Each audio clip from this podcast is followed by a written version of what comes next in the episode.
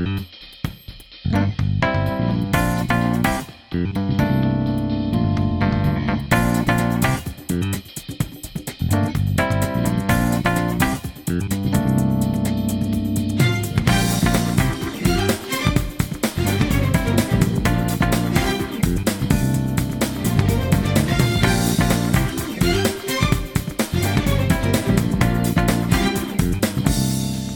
and welcome to episode 69 of Some Like It Scott.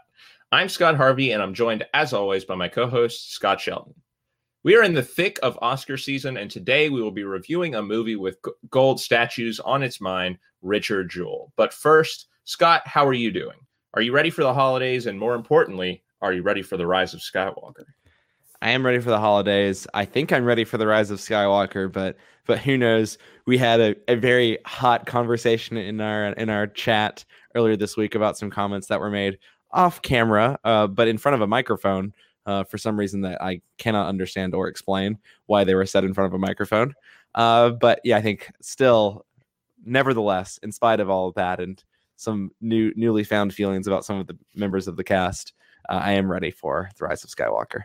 Yeah, no, I am too. I am going to. We're recording this on Monday, so I'll be going to Thursday night premiere. I know you won't be able to see it for a little bit, but I am very much looking forward to going to this movie on Thursday, even if I'm not emotionally prepared for it. I mean, I should be emotionally prepared because we've like been preparing for this movie for two years. It seems crazy. We've been doing like a podcast for months on it. yeah, uh, it seems crazy that it's finally here, but yeah. uh, I'm ready for for Thursday, and I hope that uh, hope that it's very good because I you know, that I want to see it again, probably with my dad and brother.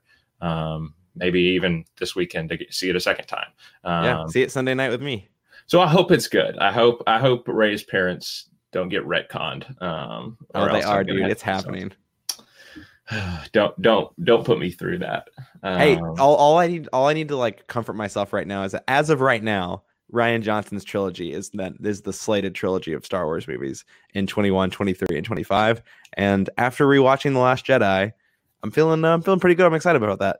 Well, I don't want to bring you down, but there's no way there will be a Rian Johnson Star Wars movie coming out in 2021. I think that they're going to try to keep him away from Star Wars for for quite a while. Um, for the time being, I think to let things simmer down and may, maybe history will be kinder to the Last Jedi. I mean, we're both fans of it, but certainly there are a lot of people who aren't. So. Yeah, I mean, anyone who's been listening to the Star Wars Countdown uh, pot mini series that we've been doing will know that the Last Jedi has is my favorite Star Wars movie, and uh, I think that I think that the Rise of Skywalker will have to surpass my current expectations for it to beat out the Last Jedi as the best Star Wars movie for me. Yeah, that's fair. I think I probably feel the same about The Force Awakens, um, which is my favorite. But, you mm. know, we have J.J. Abrams involved here. So I think if anyone can best that, then it's probably J.J. again. But uh, we will see. What are the chances there's a Death Star in this movie, do you think? We, we should have asked that in our last episode. Do you think that he's going to bring back a bigger Starkiller base? Surely, surely not, right? Like, surely he knows at this point that people are so tired of the Death Star. I mean, it's been basically three movies we have had the Death Star in. Like, it can't happen again. Surely. Come on, JJ. We're pleading with you. We know you're listening. We're pleading with you. Yeah. Um, okay, Scott. Well, before we can witness the conclusion to the Skywalker saga, we do have some other business to attend to, and that is reviewing Richard Jewell.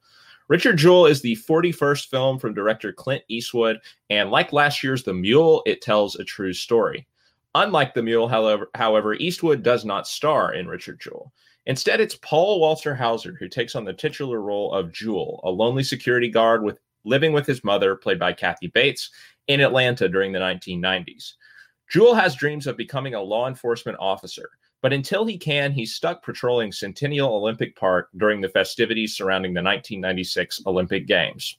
One night, however, his life changes forever when he discovers a suspicious package in the park that turns out to contain three pipe bombs.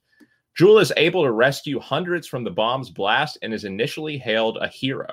But soon, a hard nosed FBI agent, played by Jon Hamm, and an enterprising journalist, played by Olivia Wilde, target Jewell as the chief suspect in the bombing. With the help of his lawyer, Watson Bryant, played by Sam Rockwell, Jewell must work to clear his name, even as the increasing media and law enforcement attention threatens to ruin the Jewell's lives and forever change how Richard sees the job of law enforcement. Scott, is Richard Jewell another worthy entry in Eastwood's decorated filmography, or does Eastwood exploit Jewell's story for his own personal gain? Yeah, good question. I think it's a good question because so much of the conversation going in before anyone even saw Richard Jewell, or at least anyone, any like critical mass of people saw Richard Jewell was, is this, uh, you know, a film that, of course, is a really interesting and compelling story to tell, but is it being told is it going to be told by eastwood in a way that like promotes his own political agenda? And even after the fact people have been debating this you know whether it's you know i mean it's definitely not political propaganda but is it pushing a message that you know is conservative in a trumpian way that's relevant because you know fake news things like that? And to me it didn't come off that way i'll be honest. I didn't i didn't feel that uh, when i watched the movie. I, I i do think that the movie does make a caricature of uh, Kathy Scruggs, which is the journalist played by Olivia Wilde, to the point where, you know, maybe that person was like that in real life, but wow, was that person a cartoon in real life? If that's the way, uh, if that is the way that she acted and behaved, and I, think that there's definitely some kernel of truth in the in the performance and in the way that it was written. But to me, I I did one of the tougher things for me to get past in this film. What I thought one of the weaknesses of it was kind of the the characterization and the narrative of the supporting cast that they felt too one dimensional. And maybe that's the way they were in real life. Maybe it wasn't, but it did feel a little bit that way. But to move away from that and talk about the aspects of the film at a high level, at least that are worthy of Clint Eastwood's, you know, very decorated filmography. And to what you were saying is that I said this in my Letterboxd review, and I will not hide the eight ball. I think this is the best acting performance especially by a male in a lead role that I have seen in years. Like Paul Walter Hauser is absolutely incredible. I think that he should win the Oscar. Everything eh, I've seen most of the I think best acting best actor performances that we expect to be in the race come Oscar season right now. I think he's head and shoulders above all of them.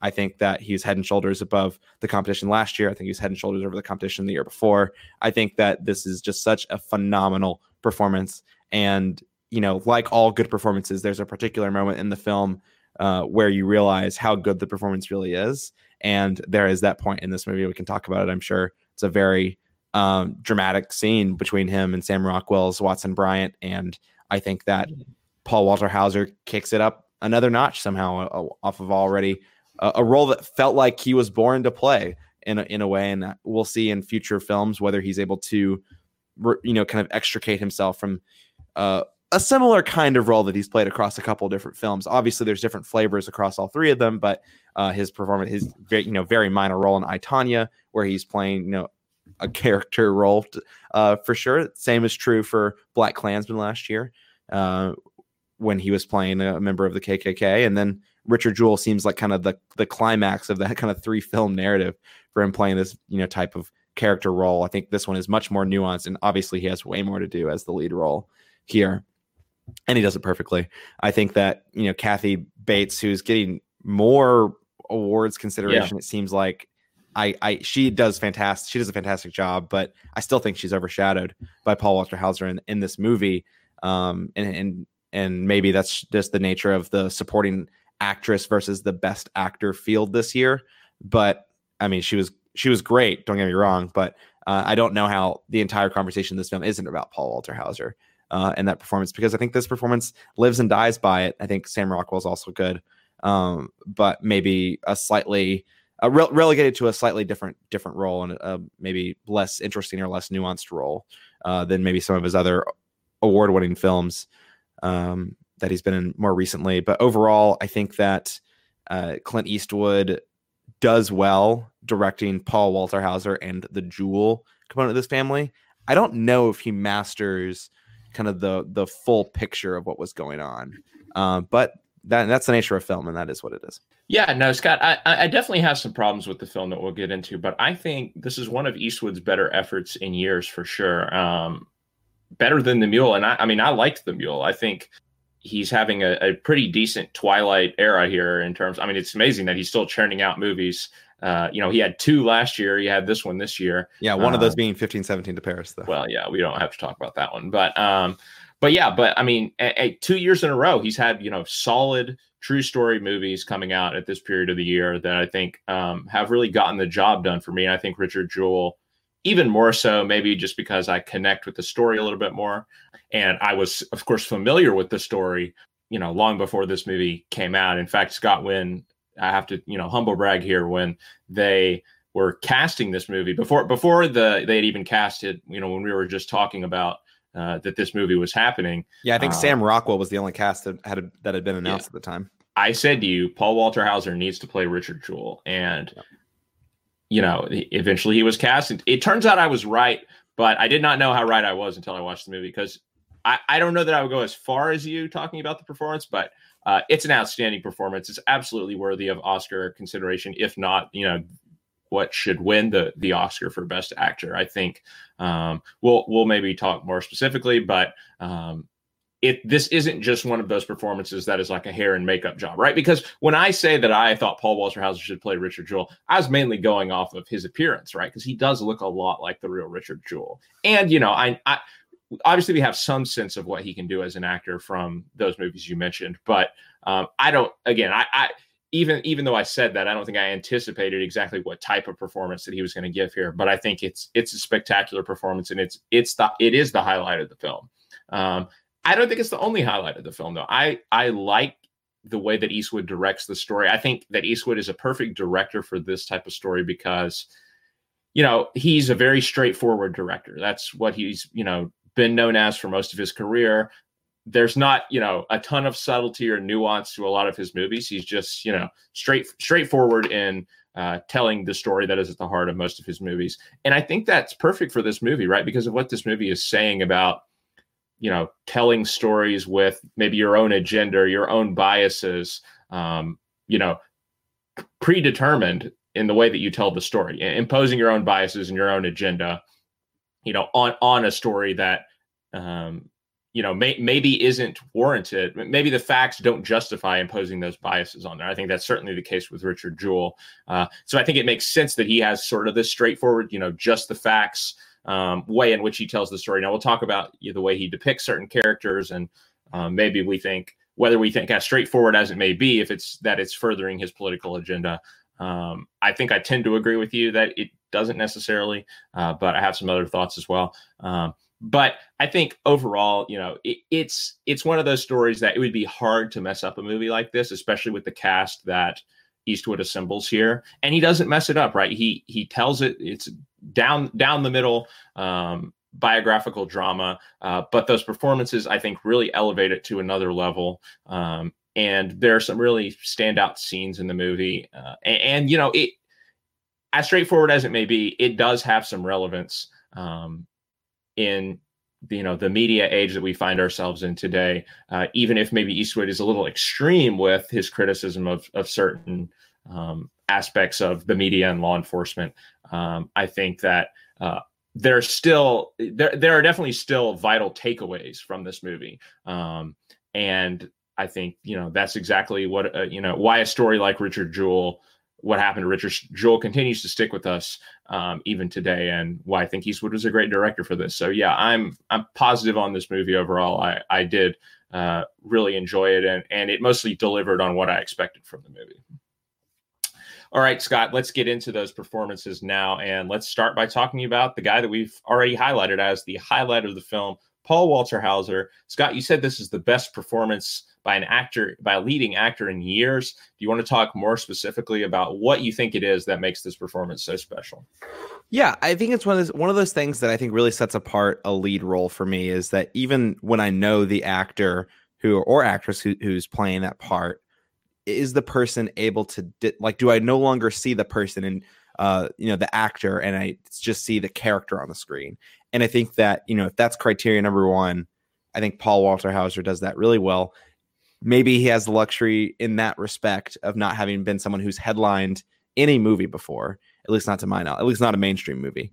And, you know, maybe he has the benefit of that, but I've seen him in other things and I think of him uh, for these types of parts. So it's not like he's, you know, in the recesses of my mind and someone I never think about in terms of the performances that he, that he gives, but he's able to disappear into that Richard, Richard Jewell role. And I think that some actors, you know, Tom Hanks eh, as an example of someone who I think maybe some at times like struggles to these this day and age give performances where he disappears into the roles that he's doing. I think that maybe a beautiful day in the neighborhood is an exception to that, but before that, I think maybe he's some he's an actor who you know is well regarded, really checks a lot of boxes when it comes to strong performances. But sometimes it's really hard to not see Tom Hanks or not hear Tom Hanks uh, in his many forms that you, you might say. Like even, and I think that's even true for Toy Story, right? Like, um, you know, even even a movie like Toy Story, where it's hard not to just hear Tom Hanks at some point uh, rather than Andy, not Andy, sorry, Woody. Um, but anyway, back to Paul Walter Hauser. I think so. I think that's one box they checks, and I think the second one is that he just nails the emotion, every emotional note in this film from what he, what he's doing. I mean, you have the start where you know at first I was a little bit surprised that it was starting ten years before. Uh, you know, 1996. It starts in 1986, and he has these conversations with you know a younger version, of course, of Sam Rockwell's Watson Bryant, and and you. I think that I was at first skeptical of that of those scenes, and I was like, this "Is this really necessary? Did I really get anything other than that he's a, he's maybe a misunderstood nice guy who's a target for being like you can totally see how he's a target for being bullied? Like, did I need to need that scene to understand that uh, before you fast forward? And I think that what I didn't immediately appreciate until later on the movie is that it just sets the right emotional note for his character over the course of the film because the next scene, of course, is I mean it's a, little a little bit more harsh, a little bit um more i guess rough around the edges in terms of what this character is and you can immediately see that tonal shift and and how quickly he's able to shift the tone of his character from that um, into a different setting and especially how that particular that second scene with him working as kind of the security guard at a college uh, is portrayed and then how it transitions back into a more personal story around him being misunderstood him going you know over how over the course of this 10 years you've seen how he's developed as the type of you know the type of person that Richard Jewell is. And I think that Paul Walter Hauser is able to follow that flow and that that kind of emotional, personal narrative of Richard Jewell uh, throughout the course of the film. Of course, obviously, we're not getting any more time jumps really over the course of the film after that, but follow that kind of narrative of the personal journey of Richard Jewell uh, and the emotional notes that I think that journey requires. You know, better than I ever could have hoped for, expected, or imagined, really. And I think that's kind of the the I is dotted and the T's are crossed, so to speak, there with a climactic scene in his kitchen uh, with Watson Bryant, with Sam Rockwell's character. I think that's you know reaffirmed towards the end of the movie in kind of the FBI office. Uh, where you know you have these doubts if you don't know the story super well, you have these doubts with the course whether, whether Richard Jewell will ever kind of get what Watson is trying to tell him and really stand up for himself and defend himself. And you see that struggle. And I think that a lot of actors and in a lot of other performances, sometimes you really have to squint and look really hard to see the struggle uh, and believe the struggle. And I think that it's it's it feels effortless and so I don't know, just etched onto the screen when you're watching Paul Walter Hauser's performance. And that's why it's so special. And I think that he hits all the soft emotional notes and he absolutely nails kind of the few but very important high emotional notes of the film for his character. Yeah, no, I totally agree. I think first of all, like you said, he does disappear into this role, and while you know, I, I may not, I, I, may not think it's like the best performance in years in the same way that you do, but he does remind me of maybe what I think is the best performance this decade, which is what Rebecca Hall did in Christine as Christine Chubbuck. The same sort of where you are playing a real life character, right? But you do not see the real life character. Yes, they have the the mannerisms and everything, and, and, you know it's it's difficult to say exactly at what point the performance crosses over into that because I think it's it is almost like an intangible thing, right? Because we talk about like Freddie uh, um, Rami Malek's performance as Freddie Mercury, for an example of as someone who is just kind of putting on the wig and putting on the mustache, of course, um, and you know lip syncing, literally lip syncing in the musical scenes, but sort of like figuratively lip syncing um, in the in the dramatic scenes to the point where he, he, it never feels like you're really watching Freddie Mercury. It feels like you're watching someone doing an imitation of Freddie Mercury. And this is, you know, obviously Paul Walter Hauser's performance is different here, but there's not like a certain point that you can necessarily point to. it, it is just kind of that intangible thing where, like you said, that the the actor um, captures the spirit of the role uh, in such a way that you don't even necessarily realize it, but at a certain point in the movie, you think, I'm not watching, you know, Paul Walter Hauser anymore. I'm watching Richard Jewell. And yeah, I think you're right that he hits the ex- the right um, emotional tone in a lot of these scenes. That you mentioned that scene in the kitchen. I think that's a great example of, you know, this is a scene where Watson is really, pr- you know, prodding him, saying, "Aren't you angry? You know, aren't aren't you mad about what's you know happening? These people are trying to ruin your life." And um, you know, Richard is just kind of, you know, at, at almost every turn, he's just um, he's deferring to authority and deferring to law enforcement because he has such um, respect for law enforcement and authority entrenched in him um, so deeply that he just can't get that out of his brain. And so he kind of like snaps in a way and he's like, you know, of course I'm angry, but it doesn't feel like someone who is actually, you know, exhibiting authentic anger. It feels like somebody who is pretending to be angry, um, which I think is exactly what they're trying to say with Richard Jewell that he yes he yes he is angry. And what he's saying in the scene obviously he he does have anger about what's happening to him but he doesn't display it in the way that Watson does or in the way that Watson expects him to. And so in this moment when Watson kind of goads him into having this um, you know this loud moment uh, it doesn't really feel authentic, but it feels deliberately inauthentic because that's just not who he is. He's he's not the type to to break down and have that sort of um, angry reaction. And yeah, that that scene you mentioned in the FBI office, I think that's a good example too. Um, even though I have some mixed feelings about that scene, and I think it does veer a little bit too much into okay, here you go for your consideration. Here is Paul Walter Hauser for the Academy Award for you know best best actor. I think. Um, oh, that's funny because I thought the scene in the kitchen would have been more the Oscar clip for Paul Walter Hauser, but that's just me. Mm, I think I think it's this scene with the FBI guys at the table um, at the end, but um, you know, you could use both. I think. Yeah, yeah, um, yeah for sure. And I mean, I think Kathy Bates gets her Oscar moment as well. The only the difference yeah. is, I think you know that is that is based on true life. And that that press conference actually happened where we see kathy bates go, give her long speech. I'm not sure I, I, I have severe doubts about whether this scene with the fbi agents went down exactly as it is depicted in the movie. But sure. i think for the most part the press conference remains authentic. But anyway um, yeah i think i think he hits the right emotional notes as you said in in every scene. And he really portrays this guy who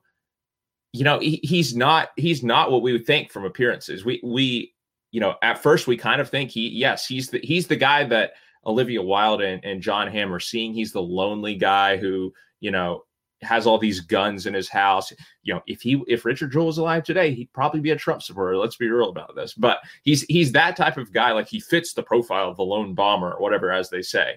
Um, but I think you know that what they reveal over time is like first of all, this guy is not as dumb or dim-witted as you would probably like to think he is, based on you know the way that he speaks and everything. Um, I think he has some nice moments of like, for example, when the FBI guys trick him, take him in, they trick him and say, you know, we want you to be part of this training video. Um, come with us when really, you know, they're bringing him to the station for questioning. And they ask him to sign this form, right? Like they're they're making it out like, oh, this is just part of the video or whatever. And he won't do it because I mean uh, explicitly first of all because Watson has told him not to do it. But even still you know he he understands at least that he has a he has his rights to an attorney and that he shouldn't be signing this. It's only at the points where the FBI agents really defer to that sense of uh, you know author- you know loyalty to authority that he kind of slips up and makes mistakes. Like you know that scene that you see in the trailer um, where he's they get him to say into the phone, you know, there is a bomb in Centennial Olympic Park or whatever. Um, it's because the FBI agents are like, hey, um, you know, we need this for the investigation. This is going to help us. Blah blah blah blah. They're really appealing to what they know resonates with him. Um, and yeah, I think I think I, I constantly believe this character at every turn when there was there could have been a real tendency to turn him into a caricature because Richard Jewell is such almost a larger than life type of guy. Um, and I don't think that's what Paul Walter Hauser did. And I think he captures that intangible thing of disappearing into the character um, that I think is what only the really elite actors can pull off. So I'm very impressed by that. Yeah, very right. impressive performance. Let's talk about the supporting cast, Scott. Um, and you know, there are some big names here. Sam Rockwell, Academy Award winner. We got Jon Hamm in there. We have Olivia Wilde, Kathy Bates, as we mentioned, um, a few other names a little further down the cast list. But um, I think those are the ones to mainly talk about. Um, and obviously, there's been some controversy about Olivia Wilde's character, and I do want to talk about that. If you want to mention that now, then you can, uh, or we can get to it in a bit. But who stood out to you uh, for the right reasons from the supporting cast, and maybe who stood out to you for the wrong reasons, perhaps? Yeah, I mean, for the right reasons, it's definitely Kathy Bates. I think she's the other really strong performance. I'm I'm a little lukewarm to slightly positive on Sam Rockwell. You know, when I saw this casting announcement, I'm like, oh, maybe this is a setup for you know another another awards push for Sam Rockwell in a supporting role here, playing playing the lawyer. And I don't think that he lives up to that billing uh, in in this film. I think that he's a, he puts in a good showing. You know, he doesn't do a, a poor job by any stretch of the imagination. And uh, but you know, I think he's this role is comfortably in his wheelhouse, and he doesn't have to do do much to to get it right. And I think he just gets it right. He doesn't necessarily knock it out of the park or anything like that. I think where I start to bleed into having a, a few more problems is when you get to you know Jon Hamm and and Olivia Wilde, and they part part of this is for sure characterization. And I'll leave the controversy for you know the separate topic here in a second. But the actual performances, I think that they are not performances that I think either of them will really look back on too fondly. And I think one for one of these, you know, for Jon Hamm, I think that's because ultimately this role is like a cartoon villain. It, like it really, I mean, again, it's not like the FBI can't be a cartoon villain. I don't know how things went down in real life, but this character is portrayed so one dimensionally. Um, like you, I, you just barely see him as having like any human emotion beyond I want to put Richard Jewell away for terrorism. And I don't think they explore at all like why he's motivated to do that, other than like you're left to hy- like hypothesize around like just like career trajectory and like external pressures on you know him as an F- as like kind of the lead investigator, especially after he you know he leaked the story that you know they were investigating Richard Jewell to begin with. I just think everyone at the FBI is given a really hard treatment uh, and not characterized yeah. in, in a good way. And again, I'm not saying that that's not how it went down. I have no idea how it went down. I mean, I don't think Clint Eastwood knows how it went down either. Well, but and, and, this is why I think you know, talking about the political angle, I think a lot of people are saying you know like that Eastwood has like this Trump Trump agenda because of you know his infamous thing at the Republican National Convention. Sure. It's more of a libertarian view, if anything, I think, because he right he come he goes so hard after law enforcement, which you would not expect um, to see from like a you know a, con- a conservative position, and so mm-hmm. I, I, don't know. I, I, think it's a little more complicated than him. I just think know. he didn't put any time, like any thought or time. No. In the movie to like developing these characters, and I didn't get like it's a it's a political message. It's just like he spent all of his time developing the Jewell family. Um, I agree with that. I'm just saying, I'm just saying in terms of how people are thinking of no, the totally, political yeah. agenda in this movie. I think they're a little off base with maybe where they think Eastwood is stands. Yeah, I just I I agree with that take. I mean, look, I mean, I'm not a fan of Clint Eastwood's like political beliefs, and if I if I thought that he was he was trying to push that, then I I would call a spade a spade here, uh, especially if I was given the opportunity. But I do think that it's more just a lack of time and energy in developing these characters, uh, which is also true of Kathy Scruggs, which is Olivia Wilde's character. I think, you know, I mentioned Jon Hamm. I don't think is going to look back too fondly on the role just because, he, again, he's a cartoon villain here in, in, my mind. But I think in some ways, Olivia Wilde gets the same, if not worse, treatment. Uh, and Kathy Scruggs, like, well, again, I'll save the controversy for a second. I have my thoughts on that but just the role itself, like every, every turn, it feels like not just is Kathy Scruggs made into a cartoon villain in this role, it's like, I mean, I mean, it's just like it's joke, and not only that, but like even in the moment where she kind of turns and there's this kind of climactic moment in the movie where she realizes that oh wait no Richard Jewell couldn't have done this. I mean, it's laughable, kind of the the 180 that this character does in no time whatsoever uh, in development, and you know whether or not you think Olivia Wilde overacts this role. I have no idea. To me, I saw it as a little bit more of the the way the character was written and the way it was directed. Personally, and, everyone will have their own own opinion on that. But uh, one thing, and the reason why I think that is just because of kind of the the poor developmental treatment it's given around this kind of turning point where you know she literally goes from one scene where you know she's you know patting herself on the back, etc. about you know how good of a job like literally people in her office are giving her like a standing ovation for breaking the story uh to you know several scenes later from her perspective you know she's she's all of a sudden completely done a 180 she's like shedding tears at this press conference that kathy bates uh, um not yeah kathy bates is uh i forget the name of the mom bobby jewell is giving the press conference for bobby. and to me it's just like i don't know it's just such a poor character development that I wonder if it was even worth it uh, to even you know develop the character in that way and just let them you know let let the cartoon villain be a cartoon villain because it almost becomes laughable. Like I said, um, the the development that happens there. And I do want to save one of the questions I have for the controversy that's not necessarily related to the controversy, but that those are my thoughts on kind of the full host of supporting cast members. Yeah, no, I I think I'm pretty much in agreement with you. I, would be interested to know because Olivia Wilde hasn't really made many comments about her role in this movie and ha- hasn't you know hasn't really well, addressed you. Has she? Okay. Well, I haven't really well, seen related to the con- related to the controversy. The okay, interesting. Well, maybe you can tell me about those in a second then. But um, I, would just be interested to know because um, I think it is probably a combination of a poorly drawn character and also a performance that is a little bit lackluster. I I didn't think Olivia Wilde was great here, to be honest, and you know that's a shame because I don't I don't think this at all should overshadow you know what she's done this year behind the camera with one of the best movies of this year, Booksmart. Um, and yeah, maybe the key takeaway is she should stay behind the camera for a little bit and, and really develop that line of career because not like life itself got much hype last year. True, whatever, whatever except, except Roxy Trier. Um, but uh, yeah, but no, I think she does overact, to use your word, at, at times. I, I just thought that this character I mean, you know, obviously they want to make her look unprofessional, but I was just like, why did this person ever get a job as a journalist in the first place? Like, it, I, didn't believe her as a journalist really at, at most turns of the movie. And yeah, like you said, I think that particularly that that final turn that she has to like all of a sudden realize that you know she she does the the walk over to the payphone just like uh, Watson and Nadya do earlier in the movie. Um, but and, and, you know, at that point, she realizes, oh, he was actually innocent the whole time. And this is, of course, after Watson has really just chewed her out in the in the newsroom in front of everyone.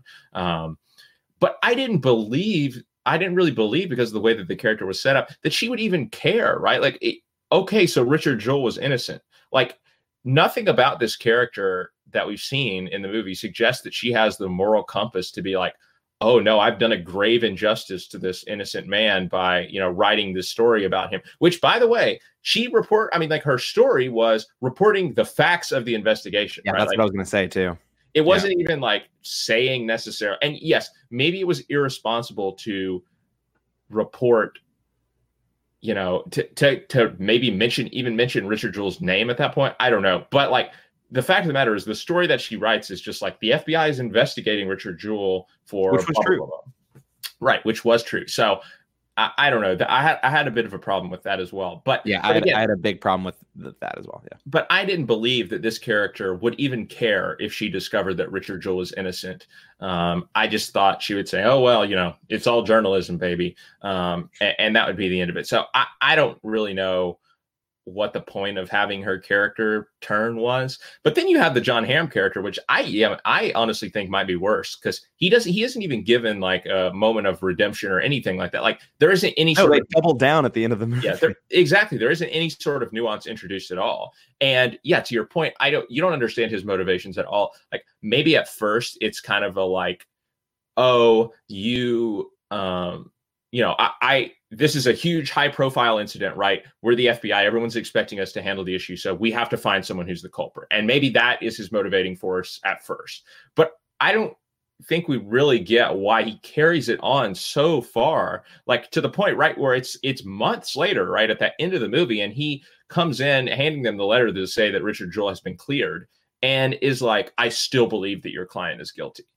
and i was just like i don't i don't get it. Why? Like why do you think this? Like are, are you just so stubborn you know that you, you don't believe that you you know could have misjudged this investigation?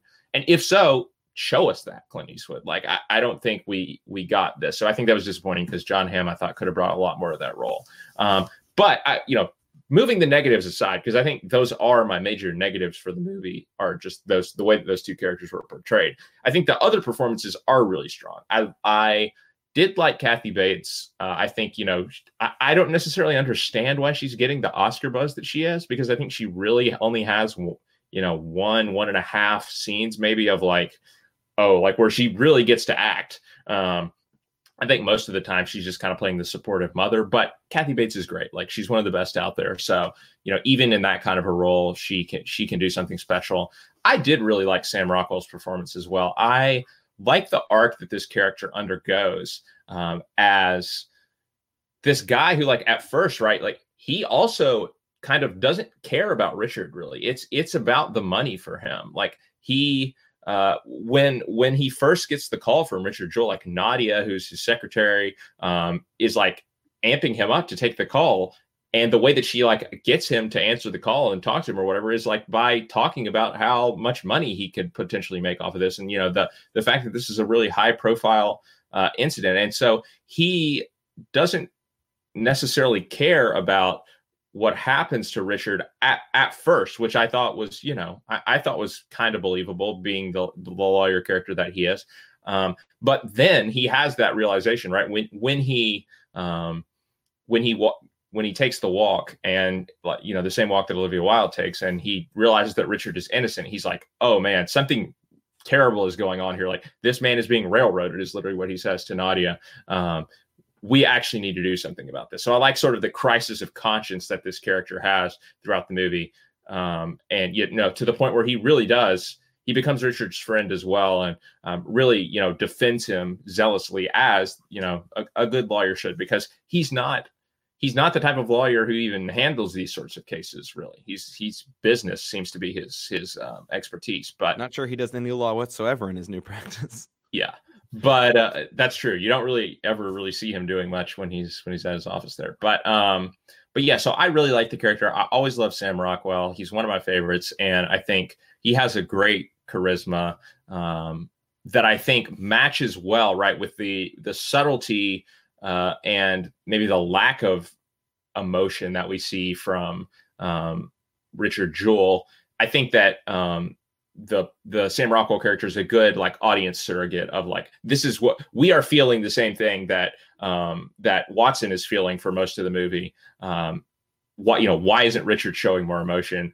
You know why isn't he getting more upset about this? You know Richard, please stop making these mistakes like you know talking to like in, entertaining the the law enforcement officers and their attempts to deceive you um, and so i think that sam rockwell is a perfect person to play that sort of um, audience surrogate character so I, I, really enjoyed his performance as well i think it's probably my second favorite after hauser's okay let's talk about the controversy now scott with the olivia wilde character because obviously it has been uh, going around on twitter and various people we've seen have very very different perspectives on it um, but essentially, the substance of the controversy, if you don't know about it, is that, of course, Kathy Scruggs, the Olivia Wilde character, was a real reporter at the Atlanta Journal Constitution. She's passed away some years ago.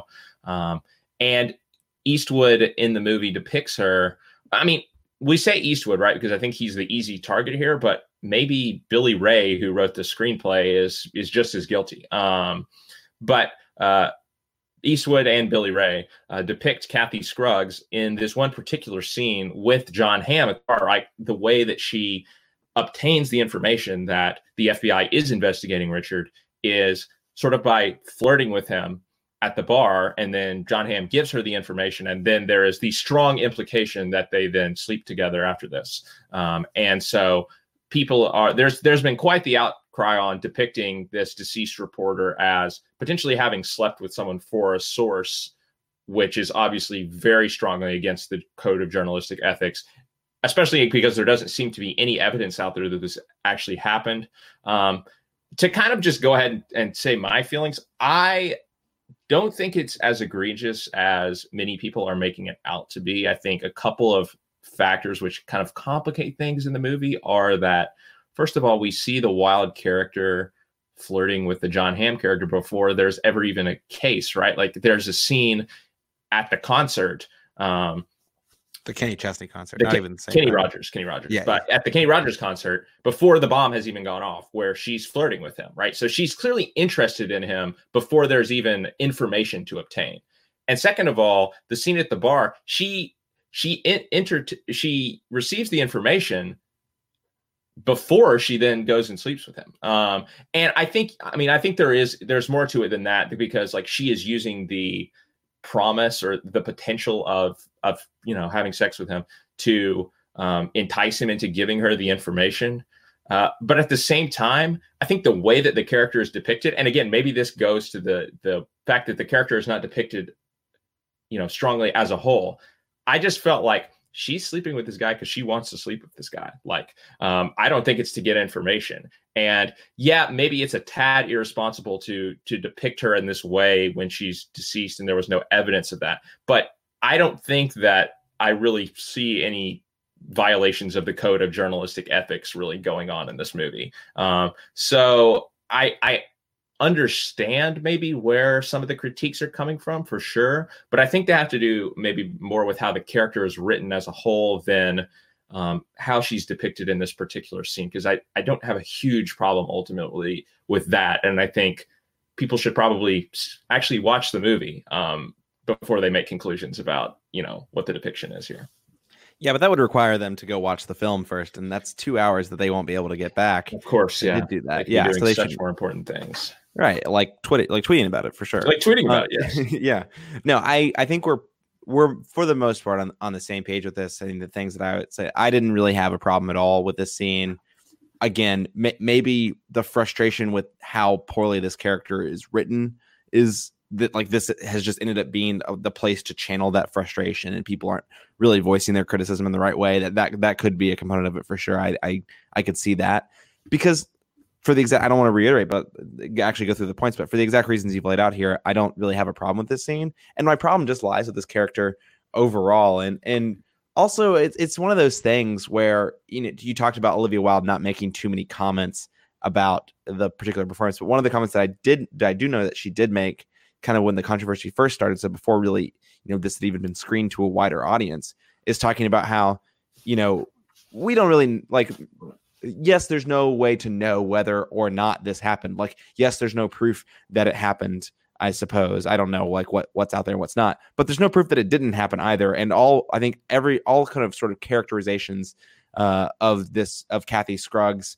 from you know friends and other other people who worked with her or close with her was that she was a very sexual person. She yeah. did use that uh, element of her personality, and I think one of the things that Olivia Wilde was saying is that there shouldn't be anything wrong with that. Like the, if a guy, you know, if there was a male journalist out there who went and slept with a source uh, for information, literally no one would be talking about it. Yeah, and, and if anything, to to add on to that, like the Jon Hamm character is the one who is depicted as like clueless and dumb in the scene right like she she's almost like in a position of power using what she knows that she has in order to obtain the information from him and she does obtain the information and Jon hamm is the one who you know is eventually uh, he really pays the price for it right because it's it then gets put on the the front page so if anything i think the Jon hamm character comes off the worst in this scene well he certainly comes off lo- like looking the worst from like yeah. a professional uh, perspective because she's breaking a story and he's the one getting like chided by. Right. Well, I guess they don't know that it was him, or at least it's not clear right. whether he knows it was him. Yeah. Well, yeah, exactly. He knows it was him. But I think the point is that like if roles were reversed and say you know Kathy Scruggs is an FBI agent and Jon Hamm is a reporter, and Jon Hamm slept with with Kathy with this FBI you know agent uh, to get information, the FBI agent would be talked about how like how bad they are at their job that they can't like keep their mouth shut and they have to sleep, you know, sleep with someone that they're attracted to or is, you know, whatever. And no one would be talking about the fact that Jon Hamm slept with a source. Yeah. And so to me, it's just like it's just it's one of those things where like people people think that they're being super woke by saying we have to stop depicting women. But they're arguably being more regressive. Exactly, and that's and and that is actually what Olivia Wilde was saying in her comments yeah. is that like if this is like the tools that this person is equipped with to do their job and do their job well, and uh, to going back to a point that you made earlier, like she did her job well. She broke a huge story that was factually true that she had every right to report on. And whether you think that it was irresponsible to say a name or whatever it was, like she was doing her job. And if her editor knew that she had the name of someone and, and then they didn't publish the name of the person they were investigating, like she would have been reprimanded for that. Like, she, like not not using that information. Like that's just how journalism is. And you know, maybe you have a problem with that. I don't know. But like she's doing her job and she did her job well. And if you're handicapping women using all the tools that are available to them to do their jobs well that's you know that's just as sexist as the reverse mm-hmm. Um, and that's kind of my take on it too. I think i agree with with olivia wilde's perspective uh, there and i also agree with everything that you were saying earlier around why ultimately i didn't have a problem with it anyway.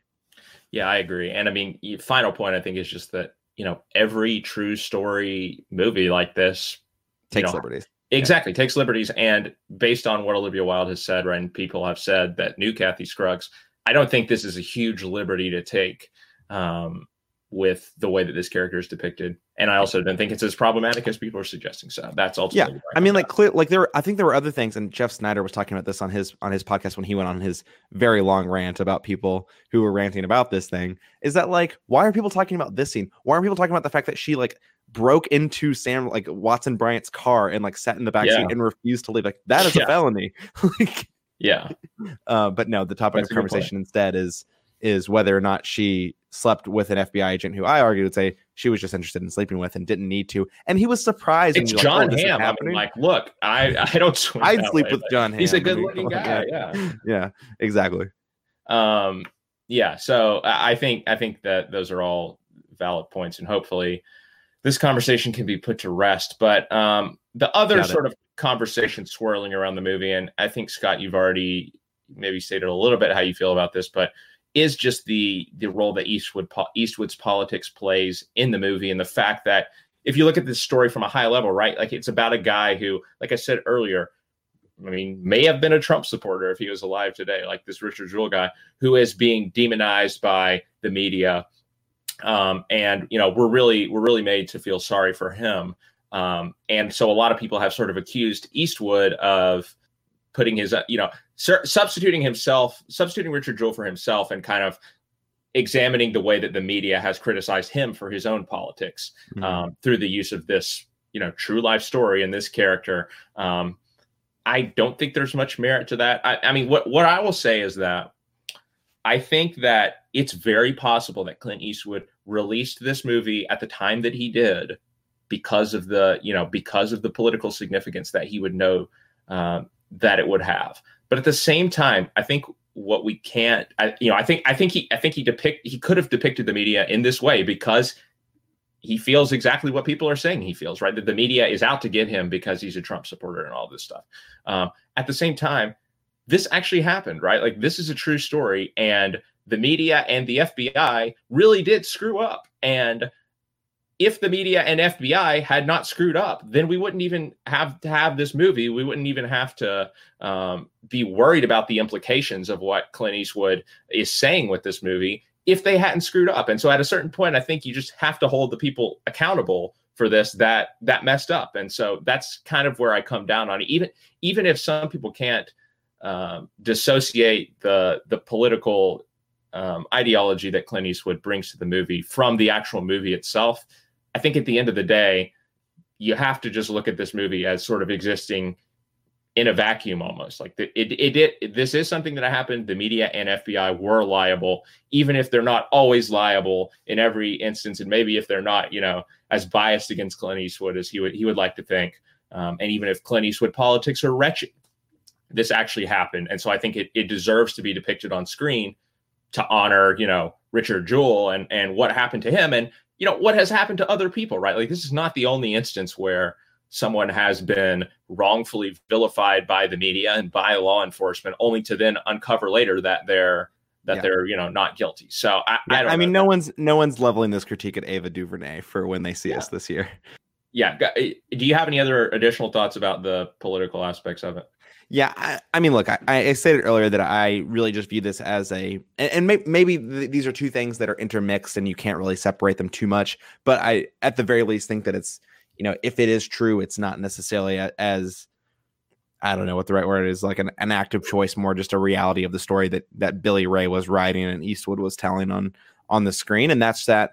I think this is just a cry, like these characters that are done poorly. The you know the media, the FBI I think it's a byproduct of just giving those those characters and those and those performances um, a little less focus, a little less energy, and a little less thought, which is ultimately like what keeps this movie from, in my mind, being kind of that top tier uh, of film and and undercooking some of those aspects. And and maybe that's because Clint Eastwood's like, you know what, I don't really care about this. Like, I don't really care if the media and the FBI come off looking bad. I'm going to focus on the heart of the story, which is regardless of how much time and energy you put into, you know, Kathy Scruggs or Jon Hamm's FBI char- uh, character, like the heart of the movie is still going to be the Jewell family. Yeah. And putting the energy there to me is just a choice that they're making that, yes, it does hurt the film overall and how I think about it, but is a less important part of the film uh, than that than that central driving narrative of Richard Jewell and his mother.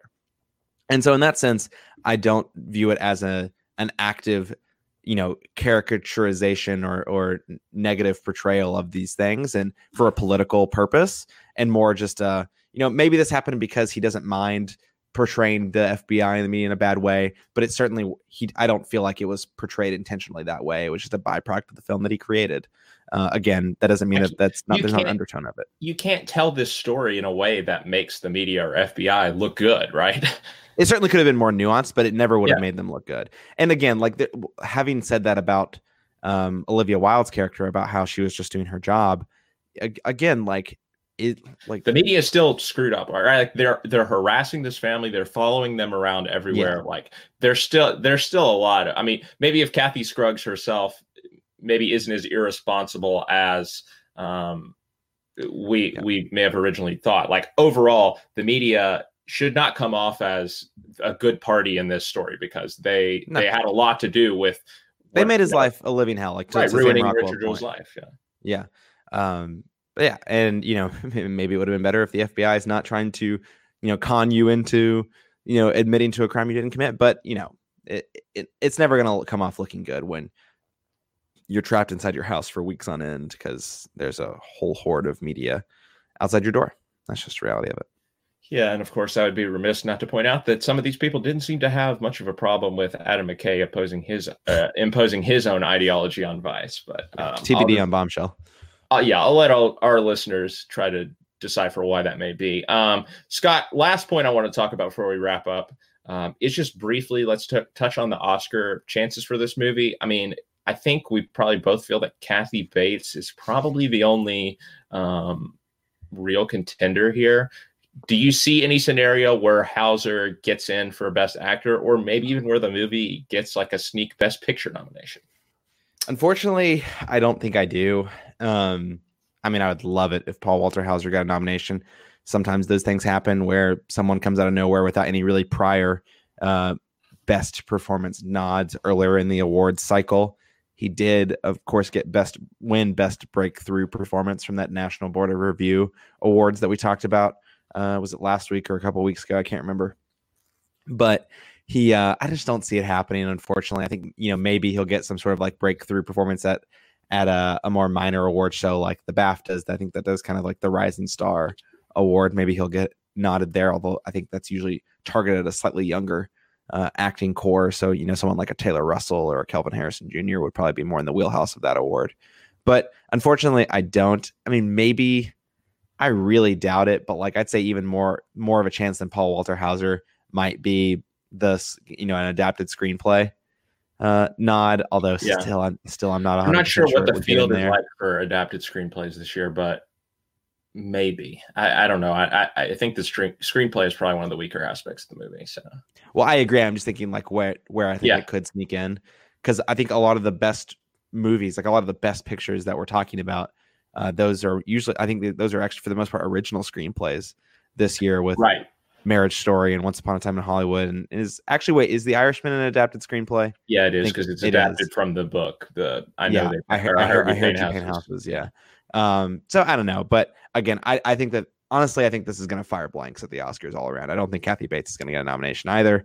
Um. I could be wrong about that, but yeah, right because because I, I, mean, one thing about the supporting actress too is that Florence Pugh has not been nominated for anything for Little Women, and I still think that she has a chance for the Oscar just because this movie is a late year release and a lot of people are just now seeing this movie like i'm, I'm still seeing this week reactions from like critics who have just seen it at a screening um, yeah but critic, critics aren't the ones voting on the oscars yeah but i mean if they if they're just seeing it then like i don't know when the screeners went out or anything like that but it may have been recently as well um, they went out on time according to oh, okay. everyone like jeff sneider and stuff like that fyc well, I don't know, but I still feel like she has a chance. And I think there are just, in terms of the back half of this Best Supporting Actress um, potential nominees, I think there's still some flux there about what could actually happen. So, yeah, I wouldn't be surprised to see no nominations whatsoever for the movie.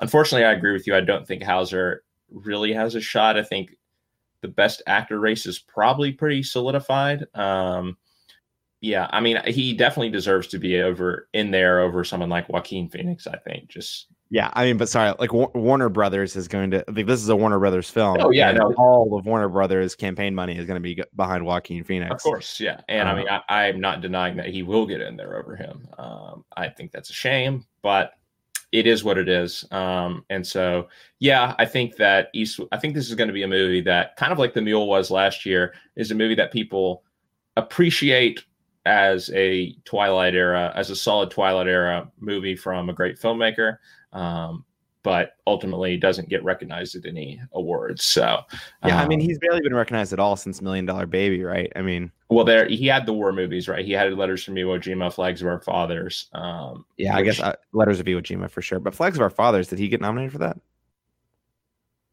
Well, I think they both came out the same year, didn't they? I honestly don't remember. I know. I, I mean, well, Iwo, Iwo Jima, he did. They were both well received. I know that, and they were both yeah. I, I think they both got nominated for something, but I really don't know. But um, but yeah, no, you're right. Like it ha- he hasn't like Gran Torino. Did did he get a Best Actor nomination for Gran Torino? Maybe. But when did that come out though? I think that's that was 2008. That was 2008 or nine. When but Million Dollar Baby? I thought that was like 2004. Oh, okay. Well, Million Dollar Baby was 2004. But um, but yeah, it's it's been a while since he has truly had an Oscar contender. I'm trying to think if there's been anything in there. He, he had J. Edgar, right? That yes. That well, that he, did he didn't direct that though, did he? Yeah, he did. Uh, well, that he, he wasn't in the movie, but it wasn't it wasn't a good movie. But I think it might have gotten a couple nominations. American uh, well, Sniper. Okay, so Gran Torino, Gran Torino didn't receive any nominations at the Oscars at all. Okay, American Sniper is probably the one that like because Bradley Cooper, I think, definitely got a nomination for that. Did American Sniper got nominated for Best Picture? I'm pretty sure. Didn't didn't it? God, did it? Jesus, I have no idea. I never saw the movie, so but um, but yeah, I think so. I think it, it has he hasn't had as much success recently as he had, you know, back in the day. But um, I guess only time will tell. We'll we'll know soon enough about the Oscar nominations. Yeah. But... So for American Sniper, Eastwood didn't get a Best Director nomination, but the film itself did get six nominations, including Best Picture. That's what I thought. Okay. Um, all right. Well, there you go, Scott. Let's move into the wrap up phase now. Favorite scene or moment from Richard Jewell? Yeah, it's the scene in the kitchen with uh, him between him and Watson Bryant. I think it's such a that that that scene for me. Uh, you know, to you, I don't know what you're gonna say here, but to me, that scene just worked perfectly. It was the climax of the film in terms of the performances. For me, I think on both fronts, right? You have both of these characters, kind of uh, both Sam Rockwell and Paul Walter Hauser here doing doing their their most in a good way, uh, and it is a perfect scene. Yeah, no, I'm to go with a smaller moment that I like because, you know, we do talk about Eastwood being a straightforward filmmaker. And I think for the most part, that's true. But I think there are some moments in this movie where he shows he can do more when he wants to. Um, and I think one moment that stands out to me is at the very end of the movie when the FBI agents have returned all of the Tupperware and dishes and stuff that they took from from Bobi Jewell's house during the investigation. And they hand her like a Tupperware um, container and it has like the the evidence number written in sharpie on top of it. And she just kind of like tries to rub it off a little bit and it won't go away. Kind of signifying right like that uh, these people have quote unquote they've gotten their life back but there's a mark on their life. There's this you know evidence number on their on their life that they can never they can't rub it away. They can't wash it off. That is always going to be there even if ultimately the world knows now that richard jewell is innocent and that he was wrongly vilified. Uh, they can't take back what's already been done. So i really liked that you know moment of nuance there towards the end of the movie um, that i think gets at what eastwood is trying to say as a whole. So that's my favorite moment. All right scott your score out of 10 for richard jewell. Yeah out of 10 i'm giving this movie a 7.5 yeah, I'm a point higher with you. I'm at an 8.5. I really did like the movie. I think it's a very solidly done uh, biographical drama, very compelling story, and some really good performances in there. Uh, it's a shame that the you know a couple of the supporting characters were cartoonish, but um, this is still in the top third um, of movies that we've seen this year for me. So um, I like it a lot. I, I, would, yeah, I would, I would generally agree with that. I think it definitely, I think it's in my top third for sure. Uh, the only thing I will say about this film that we haven't talked about is that it's bombing at the box office. Only five million this weekend, even though it has an A cinema score and it's pretty well received. Yeah, that's interesting. I felt like the marketing was pretty decent for the movie. Like the trailers were everywhere, and it was a really good trailer too. Like I think most people that I talked to who saw the trailer thought this looked like a really good movie. So I don't know what went wrong, but um, maybe maybe people are gearing up for Star Wars this week or something. And you know, well, they, yeah, that's what I was gonna say. I think Frozen Two is still doing well at the box office. Yeah. Jumanji, I think, captured a lot of the attention this Jumanji weekend. didn't come out this week. And for everyone else, they're just saving their money to see Rise of Skywalker five times, probably. Probably so. All right, Scott, that should just about do it for our discussion of Richard Jewell. After the break, we are going to get into those SAG nominations um, and talk about some of the highlights and lowlights, some of the snubs and surprises that we saw in the Screen Actors Guild nominations. So uh, stay tuned. We'll be right back.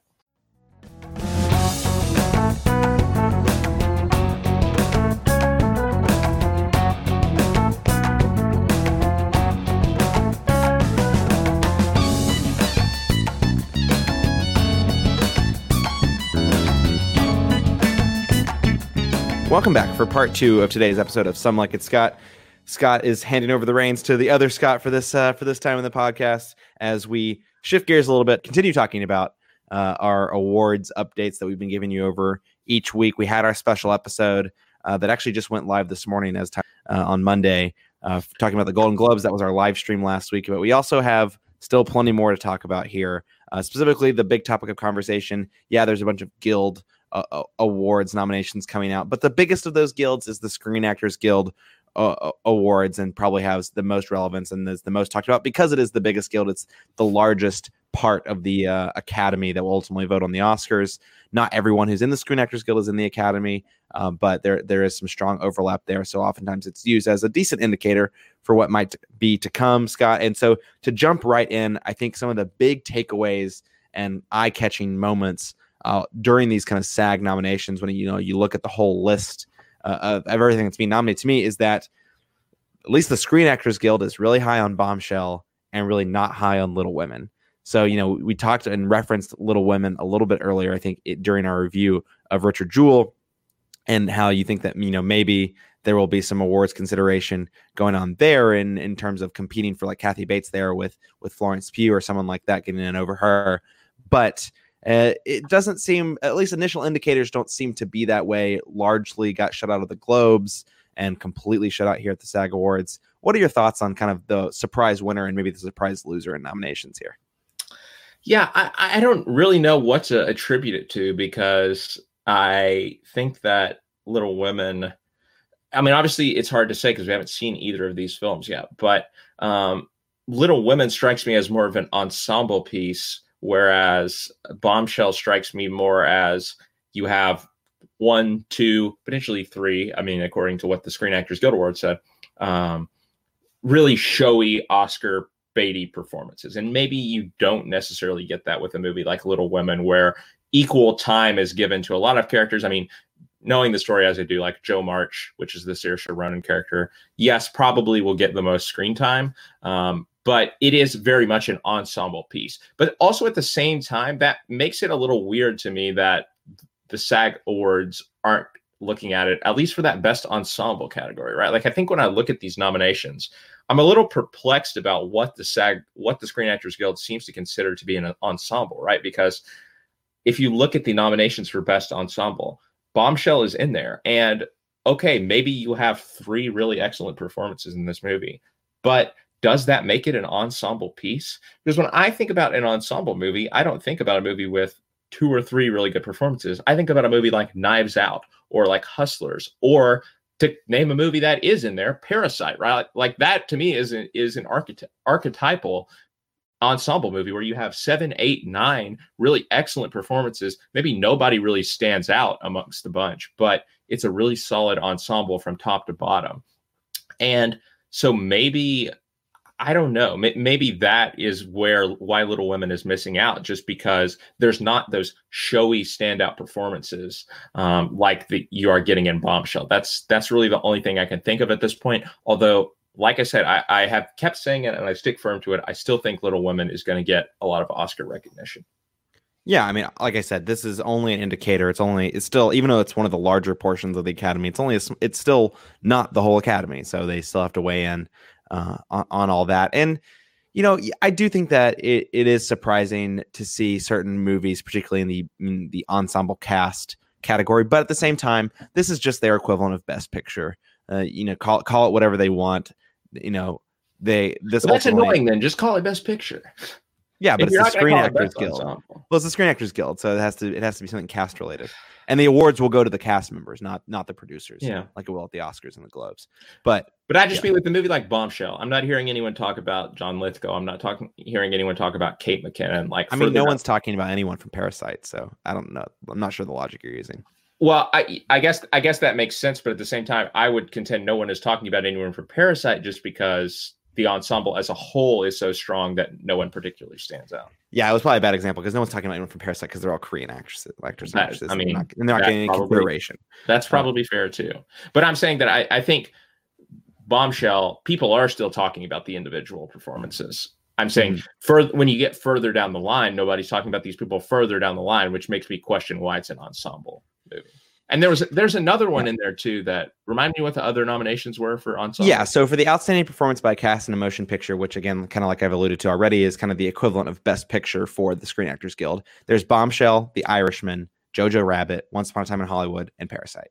I think I think the other one, which I question a little bit, is The Irishman, just because I think you have the really three strong performances uh, between Pacino, De Niro, um, and Pesci. Yeah, okay, you have Bobby Can- Cannavale, you have Stephen Graham, you have a few people who add some color here and there. Anna Paquin. Yeah, sure. But then again, over like a movie like Knives Out. Um, yeah, you're just thinking about the category too literally is the problem. And no, look, I feel the same. I, like I feel you, and I feel the same yeah. way. Absolutely. Like if you're if you're taking the category at its literal meaning, like Knives Out, it's inane that Knives Out's not on this on, on the list for sure. I like uh, Once Upon a Time in Hollywood and Parasite. Okay, right, those are good ensemble movies. And even Jojo Rabbit, like it's not one of my favorite movies of the year, but like you have a pretty solid ensemble. You have a pretty solid six or seven people in that movie who you can say they gave really good performances. But the others, I don't know. Yeah, no, I feel you on that one. But uh, again, I guess circling back around to talk about to give my perspective on the topic, I am a little bit surprised that uh that bombshell is getting so much recognition around you know those three lead performances. I think that you have to i mean to me i think you have to really wonder like nicole kidman getting getting a nomination. Like i again we haven't seen the movie. I'll well, form my own opinion once we see it. So but here's that's that was the surprising one to me. Well here's what i'll say about this is that i have heard from people who have seen the movie and talked about that the the more of the head scratcher is Margot Robbie getting nominated because from what I understand, she really only has one scene in the movie that is kind of the standout scene. Whereas I feel like a lot of people are talking more about Nicole Kidman and thinking that overall this is a stronger performance and maybe is a good sort of antidote to the performance that Charlize Theron is giving, where it's just so like she she has embodied Megyn Kelly so literally um, that yeah, you know, Nicole Kidman maybe provides a good antidote to that. Whereas Margot Robbie, I think, only has a few minutes of screen time that's really only governed by this one scene. Um, so I, I mean, I'm surprised in the sense that Margot Robbie has been getting more nominations, but from what I understand about the movie, perhaps maybe Kidman might actually be the more deserving person here. Yeah, I, I mean, for me, when I see that bombshell trailer, and I've seen it enough times in front of movies, I I can't even see Gretchen Carlson. I just see Nicole Kidman. And for me, just the way I think about it, going back to our discussion of Richard Jewell, like that instantly for me takes it out of like a, a best performance consideration. Yeah, no, I, I fair. I mean, you know, that's something we obviously talked about here about actors disappearing into their characters. I, I, I don't know because I haven't seen the movie yet. So that's, I, I will reserve judgment on that until I see it. Um, but you very well may be right about that. I mean, I, I think if you're gonna, you know, maybe Margot Robbie's getting love too because she was also in Once Upon a Time in Hollywood, but um, she had a small role in that too, obviously. So. Yeah, no. So to me, there's a lot of surprise there, and I particularly want to juxtapose it too, like with someone like a Nicole Kidman, and again, even maybe Margot Robbie. Again, maybe both these people are surprises to me, and with Robert De Niro getting left out for the for the Irishman, yeah. the Best Actor category, I think that was a little bit of a surprise uh, to me. And then, of course, then seeing it pop back up in that Best Ensemble role. Maybe that was their way to make amends, but I don't necessarily disagree with the choice. I was just surprised. Yeah, I mean, I would disagree. I think he's worthy of getting in the best actor um, race, but either way, I don't think this is going to affect his Oscar chances. I think he's still going to get an Oscar nomination. Yeah, I mean, t- time will tell on that on that front. For me, I think the more that I've sat with the Irishman, the more I feel like I mean, De Niro doesn't to me doesn't do anything special for De Niro, which again you could argue whether that's fair or not because De Niro is a very special actor. With with Jimmy Hoffa's wife, come on, that's a, that's some of the well, best couple, acting of the year. Well, no, so I'm saying I think that most of the performance is not like that. He gets to, basically he gets two scenes to do something different, and that certainly is enough for an Oscar. Like we've seen that before. It's just like when you have a year of incredible standout roles. I don't know if five minutes in a three and a half hour movie where you're in every scene is worthy of uh, an Oscar nomination necessarily when you have uh, a lot of other really strong performances. And it, I think it's a particularly strong year, a particularly strong year for Best Actor uh, after a few years where we haven't seen as much uh, co- competition. Yeah. Agree to disagree. Cool. Um, yeah, no, I think some other things to to mention here, in spite of what I said about De Niro, I think that again the nominations that The Irishman and uh, and then also Once Upon a Time in Hollywood are receiving here are again just kind of confirming that it, it, may does feel like the real deal uh, in its in its Oscar consideration. As much as maybe we still hold out hope for certain movies to not be affected or certain performances to not be affected by being left out. To me, it feels like The Irishman and Once Upon a Time in Hollywood are being validated as kind of the top contenders when you have Marriage Story. Yes, of course, uh, Scarlett Johansson for Marriage Story and uh, Laura Dern for Marriage Story and Adam Driver for Marriage Story all being nominated, but then being left out of the ensemble role. Like, do you think that affects its its chances at all? Not to get a nomination because I think again it's one of those clear locks we talked about it last week to get an Oscar nomination. But do you think that this is a bad sign for its chances to win Best Picture? Maybe. Uh, potentially. I mean, yeah, I, I, I admit that I am a little surprised to not see it get in the the ensemble category. Um, because I think it does. You do have a better case for um on an ensemble there than you do again for a movie like Bombshell or or um The Irishman. But I I think it's going to depend on Bombshell. Like, I think this movie is going to be the spoiler at the Oscars, if there is going to be one. Because I think that the other four movies, like The Irishman, Parasite, Once Upon a Time in Hollywood, and Jojo Rabbit, I think those movies are going to get nominated for Best Picture. Um, and you know, maybe all four potentially have a good shot at winning um, Best Picture as well. Um, with Marriage Story being sort of the fifth one in there that um, that maybe has a good chance, but I think it will depend on Bombshell. If Bombshell gets a Best Picture nomination at the Oscars, then maybe that will be like the then maybe that's your top five right there, and maybe Marriage Story falls to sort of the the back half of the the list of nominees there in terms of likelihood to win. So I, I don't know. I, like I said, I think it's going to depend on on Bombshell. I, I still think that Marriage Story has a good shot, but for me, from the beginning, I think I've had it behind The Irishman and Once Upon a Time in Hollywood in terms of likelihood of winning. Yeah, no, I think that's fair, and if it, obviously, I think that that is what this evidence is saying just by nominations. We'll see how the awards shake out. I mean, maybe you know, Marriage Story wins in every category that's nominated, and then you're just like, well, maybe maybe this doesn't matter at all. Who knows? Uh, but we'll see. We'll yeah. see. I think the only last thing uh, to, worth mentioning, and this is less of a what does it mean for other implications further down the line and in uh in the award season and more just like I don't I clearly have no concept of what this category means is the outstanding performance by a stunt ensemble in a motion picture category. Oh gosh, yes. Which the nominees for which are Avengers Endgame, Ford versus Ferrari, The Irishman, Joker, and Once Upon a Time in Hollywood. I will give them Avengers Endgame and Ford versus Ferrari. Those are stunt movies, but The Joker? Irishman, Joker. I mean, like Once Upon a Time in Hollywood, maybe I'll like I'll give him a pass on that one. But like, it just chose it because there's a literal stunt.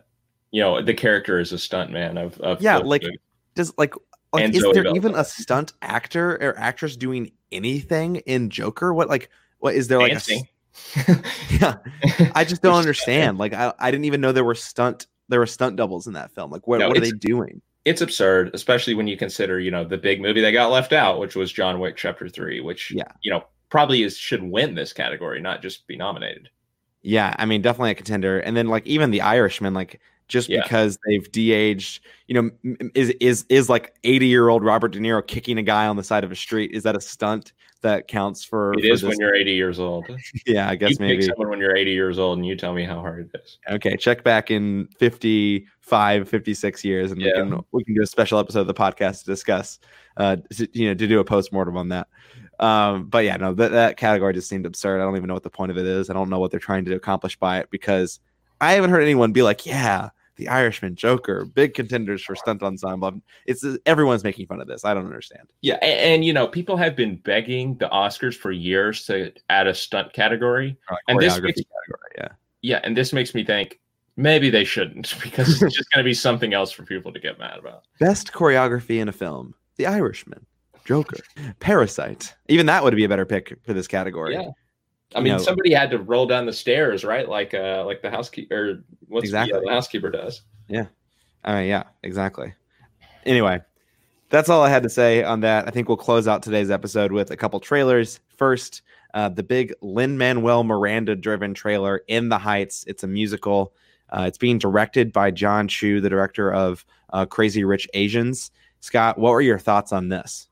This movie looks great, Scott. Um, I am a fan of the musical, not as much as I am a fan of Hamilton, but um, I think that this maybe makes for a better movie than Hamilton will. Um, and it looks like it's just got the perfect. It's got it's got the, the right spirit for the story, and the cast looks great. Right, they, they got people who can actually sing. Um, Anthony Ramos, who is playing the the lead Usnavi in in the Heights, he actually, I believe, took over for Lin Manuel Miranda in in Hamilton on Broadway, and maybe possibly did the same thing in in the Heights um, as Usnavi. But either way, he has he has been in the show uh, on stage in some capacity, um, I believe, um, and so that um, that is encouraging. And also, even the even the people that you recognize, like Jimmy Smits, he can actually sing. Um, so I think that this is going to be an awesome musical, which is good because we haven't had a great one in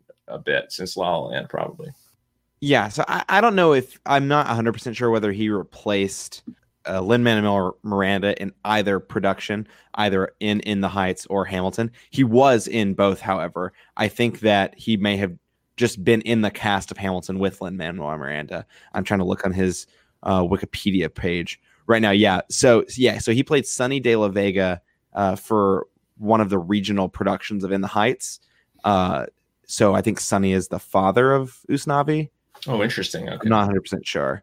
Um, I'm not I'm not familiar enough with the musical. And then he played Philip Hamilton in Hamilton in the Richard Rodgers Theater. So like while it looks like while Lin Manuel Miranda was still in the production, and that's and that is Alexander Hamilton's son. So exactly, yeah. So that's what I was gonna say. So maybe maybe Sonny is his son, not his father. Then I don't. I'm just not familiar enough with okay. the, with the For some reason, I thought he had played the lead, but anyway, he can actually sing. He's been in these productions on. Yeah. On so Sun, so Sonny is Usnavi's uh, cousin. Okay. So yeah, uh, yeah. So he's been in the productions. He clearly has a relationship with Lin Manuel Miranda, and uh, I'm with you, Scott. I think this this trailer looked fantastic. Uh, I'm not familiar at all with this musical. Haven't listened to its music before. I haven't seen it, but I'm really excited for this production. This looks like a really great production, um, and it looks like it's really just capturing the spirit of what the musical is also trying to capture, which is, of course, uh, sort of the uh, the feeling of life in is it Washington Heights? Is that where it is? Yeah, uh, in New York City, mm-hmm. and so, and particularly and, among like the Dominican community. Yeah, yeah, yeah, that that particular community, and and going out of its way to cast people who can sing and people who can represent that culture better than you know your A-list superstars might necessarily be able to. And yeah. you know, we talk about that all the time whenever we get the chance that that is our preferred way of going about casting films. Absolutely. So there you go. I think the other big trailer which actually came out today, so just added a late addition to our to our rundown here, and that is the Top Gun Maverick trailer. Uh, we did get a brief tease coming out of was it Comic Con or or somewhere where we got yeah about 30 seconds of footage uh, and and this felt like more of the same in a good way, but more of the same in terms of just getting two and a half minutes of footage. Uh, you, we don't. We we were both talking off air about how we don't really feel like we've gotten any more information about the film, other than the fact that it's kind of what you, everyone would have expected or wanted from a Top Gun sequel.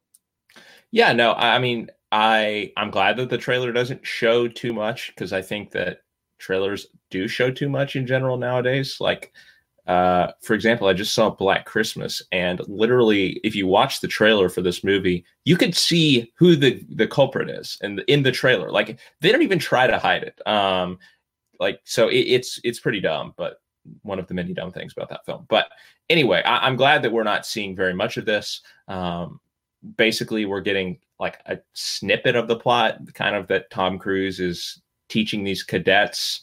Um, I'm assuming that like Miles Teller and Glenn Powell and some of these actors that we know are in the film are going to be among the cadets probably. Um, we see there's like a scuffle at one point between Tom Cruise and some of them, um, and then mostly we just see you know a bunch of flying action and um, Tom Cruise being Tom Cruise. So um, yeah, this this looks great. I'm I'm looking forward to it. Um, I don't have much of a connection to the first movie other than just having seen it one time, but I'll see anything with the old TC in it. Yeah, I think that a couple of the characters that I don't know if we really even saw them. If well, I think we maybe saw them briefly, but you do get a quick snap of Jon Hamm, who hopefully will play right. a more interesting character in this film than in Richard Jewell, and is it Ed Harris as well uh, in there? Maybe Val was Val Kilmer? Uh, no, Val Kilmer. No, he didn't show up in the trailer. I don't think. Okay, no, I was looking at the cast list. Um, Jennifer Connelly, I think, is going to be his love interest. I don't know. It's hard to tell. It, it seemed like it at least. But anyway, it, it was very much an atmospheric trailer.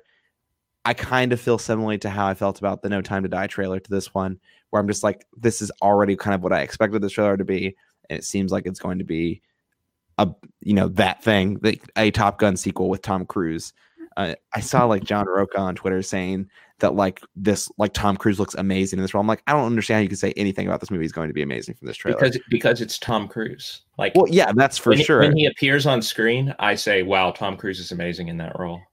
yeah. I mean, that's basically what he was doing. And I was just like, dude, like I'm sure Tom Cruise I don't is for that. Tom Cruise is going to be amazing in this role, but it wasn't we don't know that because of the trailer, is what I'm saying. Yeah. Um, but anyway no, I'm I'm looking forward to this. We have a very hot summer of releases next summer, and we're starting to get some of those trailers. Like talked about Black Widow, talked about Wonder Woman 1984, talking about Top Gun Maverick. Uh, only more to come. I can't wait to get that footage. Did we talk about Wonder Woman 1984? Because I just want to say I loved that trailer and the use of Blue Monday in that trailer, the song was maybe we didn't talk about it. Phenomenal. That's that's all I have to say about it. I mean, I, I think the movie looks good, but um, the use of the song in that trailer was incredible. It wasn't just that it was like a cool song to set everything to, but they like actually synced up like the action of the trailer to like the certain beats of the song, and I loved it. So. Yeah, I thought the trailer was good. We didn't actually talk about it, so thanks. We'll segue into a third trailer here. Uh, and I just freaking hate that like Chris Pine is back in this movie. Yeah, like I know it's part of the plot. Well, I mean, I know it's part of the plot with like whatever is going on with is it Maxwell Lord or Pedro? Sorry, yeah. the Mandalorians. Yeah, uh, Pedro character, character yeah. yeah, in this film. Um, I don't know what's going on there. I hope they do that. I hope they do that right because man, Chris Pine was not a good part of the first Wonder Woman movie, and I hope they don't fall into the same trap in, uh, in the sequel because Kristen Wiig looks interesting. Yeah, like it has a lot of potential, but uh, you know, we are on air, I believe, and on the record saying that we thought that the original Wonder Woman, although one of the best in the DCEU, is overrated. Uh, in, in it, praise, yeah, yeah, yeah, yeah, yeah. But you know, I'm I'm hopeful of its expectations because Gal Gadot remains like the the shining star in the DCEU, or at least of that original uh, group of of members of the DCEU, and I have a lot of hope and faith in, in her, and yeah, and a lot of faith in Patty Jenkins to to create something that could be worthwhile as long as they just don't get lost in the weeds of this Steve Trevor character. Yeah, and it does look like from like the very final scene that you see in the trailer that like it's kind of going to be the reverse of the first movie, right? Because you got in the first movie you had a lot of like Steve Trevor showing um showing Wonder Woman, showing Diana around like the world that she finds herself in. And in the in the in the post credit scene, sort of in the trailer, we see sort of uh, the opposite of that, which is like Diana pointing out like what a trash can is to to Steve. So I, the the role reversal there could be an interesting way to like actually make something of the Steve Trevor character.